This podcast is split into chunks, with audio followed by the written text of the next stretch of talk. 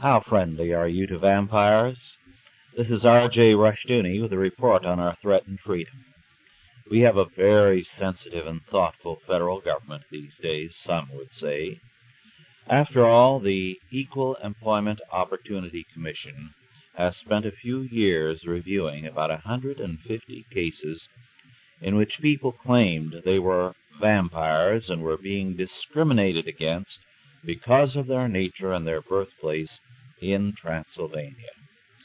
According to Reason magazine, former EEOC Vice Chairman Dan Leach says that the agency's staff members were, quote, so mindless and overzealous that instead of immediately tossing the vampires' charges out, they let them get as far as preliminary examinations, unquote. Now the vampires have had it. Their cases will no longer be considered. Perhaps this is a sign of returning sanity in our federal government, but it is premature to say so. Our bureaucracy and our courts still continue to strain gnats and swallow camels with their normal lack of common sense. Perhaps the only thing keeping these 150 vampires out of the courts is a lack of money. After all, the U.S. Supreme Court, in the case of Eddings versus Oklahoma, overturned the death sentence of a young man who shot and killed a highway patrolman who stopped him. The court gave as its reasons the failure of the lower court to consider the criminal's background of broken homes. If a broken home is an excuse for murder, then with all the broken homes in America, a very great number of licenses for murder have been issued by the U.S. Supreme Court. I hope, like me, that you are thoroughly fed up with all this nonsense. A bureaucracy and courts concerned with such absurdities as the rights of vampires and excuses for murder are no longer serving the interests of the people nor of justice.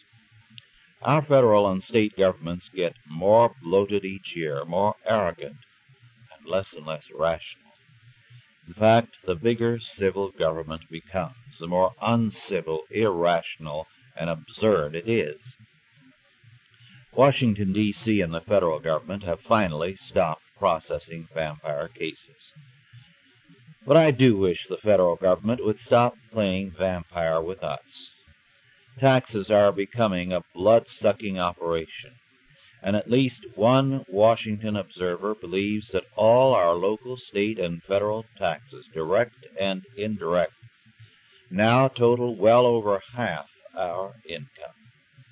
It used to be that we worked into late May just to pay our taxes. Now it is into July.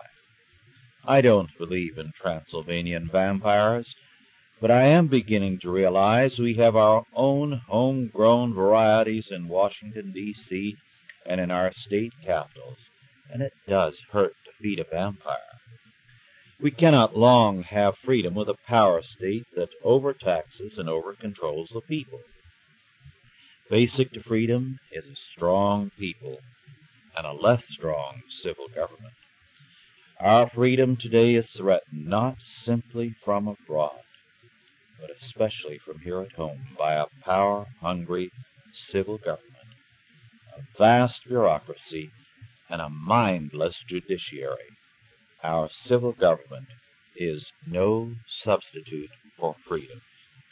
This has been R.J. Rushdoony with a report on our threatened freedom.